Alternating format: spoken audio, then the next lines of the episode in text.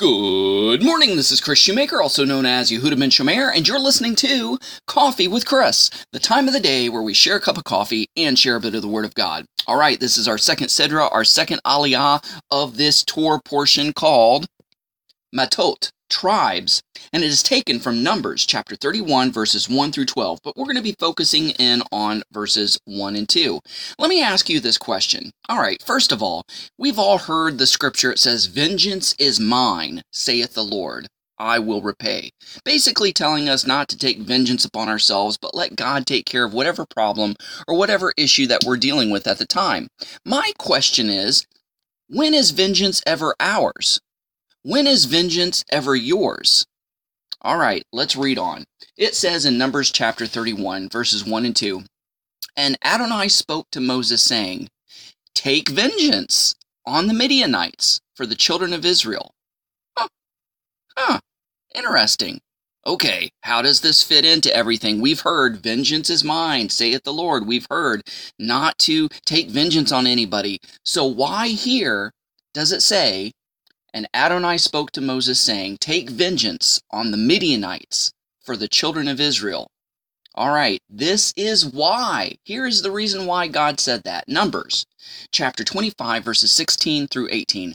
Adonai spoke to Moses, saying, Deal with the Midianites as enemies and strike them.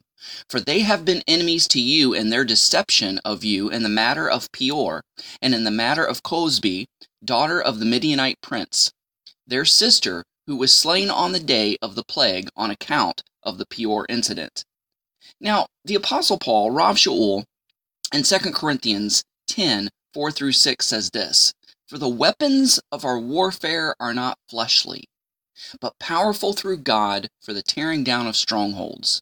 We are tearing down false arguments and every high minded thing that exalts itself against the knowledge of God, and we are taking every thought captive to the obedience of Messiah, ready to punish all disobedience, that speaks of vengeance, ready to punish all disobedience or to take vengeance when your obedience is complete. So basically, the Lord and the scripture is giving us an open door to defend ourselves, to defend ourselves, to defend our livelihood. Um, you know, basically, you know what your daddy said um, I don't want you starting a fight, but if you do uh, but if if you know somebody fights you if somebody throws the first punch you're allowed to punch back. I want you to defend yourself. It's kind of the same principle as that. But we're taking this upon a more spiritual level here because we don't really live in the days necessarily like the children of israel did when they wandered in the wilderness and they had all these other people groups and tribes that were constantly attacking them and, and, and trying to uh, defeat them and, and enslave them again but spiritually speaking, we have the demonic realm that's constantly on the attack, that's constantly surrounding us, that's constantly wanting to subject ourselves back into that uh, slavery of sin and that uh, degenerate lifestyle that we came out of when we accepted Messiah Yeshua as our Lord and Savior. And so finally, in Matthew chapter 16, verses 21 through 23, a little backdrop here. Um, you know, the Lord asked his disciples, Hey, who do people say that I am? Oh, well, some say John the Baptist, some say Elijah the prophet, some say another prophet. He says, Okay, great, fine, but who do you say that I am? And Peter said, You are Christ. You are the Messiah. You are the Son of God. He says, Praise the Lord. Peter, he says, The only person that revealed this to you is the Holy Spirit himself. In other words, this thought came directly from God himself. But then he turns right around and, and basically calls Peter Satan. It says in verse 21 of Matthew 16 From that time on, Yeshua began to show his disciples that he must go to Jerusalem and suffer many things from the elders and ruling Kohanim, that is, the priest and Torah scholars, and be killed and raised on the third day. Peter took him aside and began to rebuke him, saying, Never, Master, this must not happen to you, or this may never happen to you.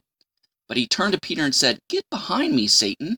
You are a stumbling block to me, for you are not setting your mind on, on things of God, but on things of men. Things of men in the sense that they wanted to usher Yeshua right to the throne in Jerusalem and kick the, the, the tyrannical uh, Roman government out of seat of power.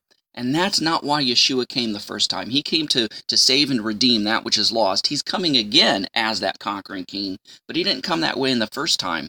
So, you know, Israel was primed uh, to to get rid of their their oppressive Roman chains, and they were they were that's the way they were thinking. They weren't thinking spiritually, but spiritually speaking, the Lord wants us to take vengeance whenever we are attacked by uh, spiritually speaking. So that is when vengeance can be yours, because in Second Corinthians 10 4 through 6, it says, We are taking every thought captive to the obedience of Christ. Those satanic thoughts, those lustful, temptful, um, you know, hypocritical, uh, blasphemous type thoughts that pop into our head that the enemy tries to plant there to get us off course, to get us off track. And it says we are to take every thought captive to the obedience of Christ. That's half the spiritual battle right there, is in our heads in our minds, in our hearts, in our thought life. That's the battlefield right there. And when we say, no, I'm not letting this thought, this thought does not match up with the Word of God, this is not a godly thought, this is an evil thought, and I reject it, I recognize, renounce, rebuke it, repent of it, and I cast it out and off of me. It says, we take every thought captive to the obedience of Messiah, ready to punish. How do we punish those spiritual entities? We say, In the name of Yeshua, I command you to come out and off of me and go to the dry place in Yeshua's name. You are not welcome here. You have no legal right or claim to me. I have recognized, renounced, and rebuked you and repented of my involvement with you, so you must go. And that's how, and like it says in verse 6 of 2 Corinthians 10, ready to punish all disobedience when your obedience is complete. What is your obedience that makes you complete? That's repentance. And then we take vengeance upon uh, that disobedience. Guys, thanks so much for listening. Go out there and have a great day. Shalom and God bless.